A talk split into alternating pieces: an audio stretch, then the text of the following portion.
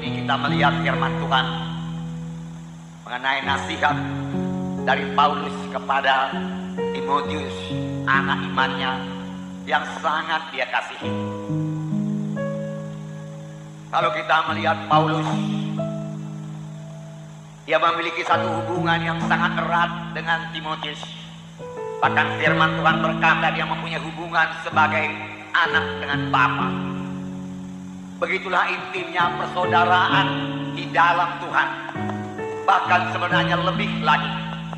Karena kita semua adalah anak-anak Tuhan yang telah lahir baru. Dilahirkan oleh firman Tuhan dan roh Tuhan. Saudara yang kekasih dalam nama Yesus. Marilah kita melihat nasihat demi nasihat yang diberikan Paulus. Lalu kemudian kita melihat bahwasanya Timotius menjadi sangat berhasil dalam pelayanannya. Timotius menjadi penolong yang utama kepada Rasul Paulus. Timotius boleh dikirim ke sidang-sidang jemaat yang sudah dibangunkan oleh Paulus untuk memberikan pengarahan, untuk memberikan pengajaran yang benar, bahkan untuk memilih tua-tua sidang, bahkan untuk menerangkan kepada sidang tersebut mengenai ajaran-ajaran palsu, guru-guru palsu dan lain sebagainya dapat diserahkan oleh Paulus kepada Timotius dan Timotius dapat menjalankan tugas tersebut dengan baiknya. Jadi Timotius saudaraku menjadi penolong yang sangat berguna bagi Paulus. Saudara yang kekasih dalam nama Yesus, Timotius bertumbuh dengan sangat pesat sehingga pada waktu dia masih sangat muda, dia sudah melayani Tuhan. Sehingga Paulus juga berkata kepada Timotius, jangan seorang pun menganggap engkau rendah karena kemudaanmu. Berarti pada waktu Timotius masih sangat muda, dia sudah melayani. Puji Tuhan.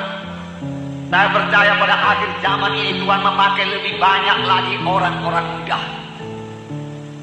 Inilah zamannya orang-orang muda diselamatkan Tuhan, orang-orang muda dipakai Tuhan, orang-orang muda diurapi Tuhan, orang-orang muda dilengkapi Tuhan. Sepanjang orang-orang muda itu mau menyerahkan seluruh hidupnya kepada Tuhan. Biarlah orang-orang muda jangan hanya menuntut ilmu dunia ini saja. Mari carilah perkara-perkara di atas, carilah perkara-perkara rohani, carilah perkara-perkara yang kekal. Saudara sudah melihat keadaan dunia pada zaman ini.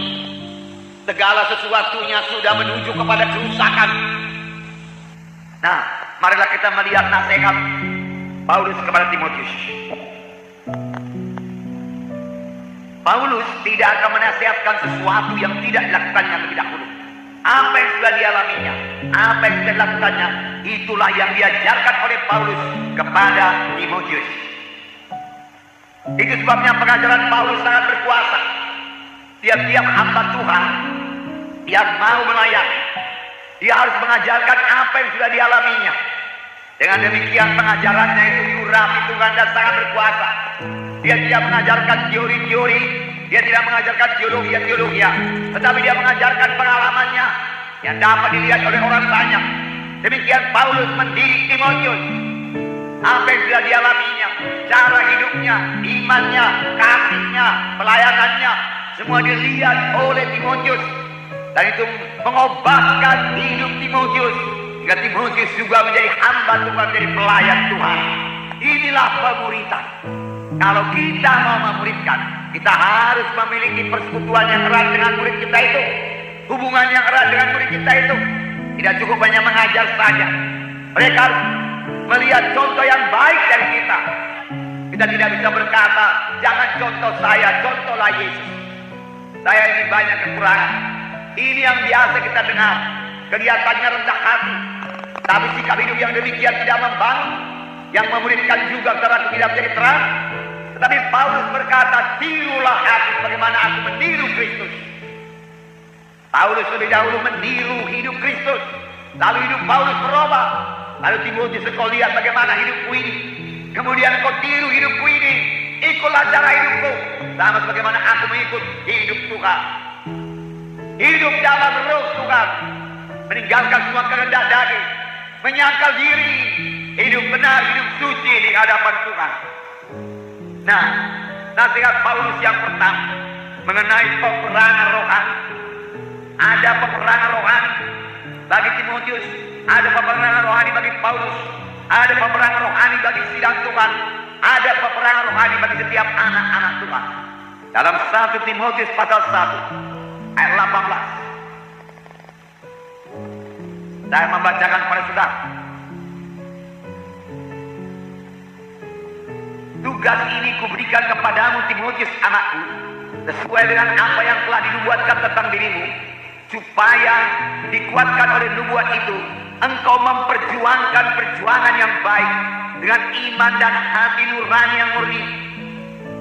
Dalam menjalankan tugas ini engkau memperjuangkan perjuangan yang baik dengan iman dan hati nurani yang murni. Perjuangkan perjuangan yang baik perjuangkan perjuangan yang baik. Lawanlah setan lawanlah segala sesuatu yang tidak baik lawanlah segala akal licik iblis perjuangkan supaya engkau memiliki hati nurani yang baik. Jangan terganggu hati nurani kita ini. Setan mau mengotorkan hati nurani kita.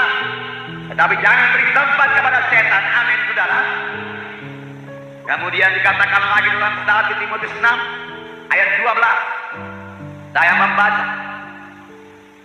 Bertandinglah dalam pertandingan iman yang benar dan rebutlah hidup yang kekal. Untuk itulah engkau telah dipanggil dan telah engkau ikrarkan ikrar yang benar di hadapan banyak saksi.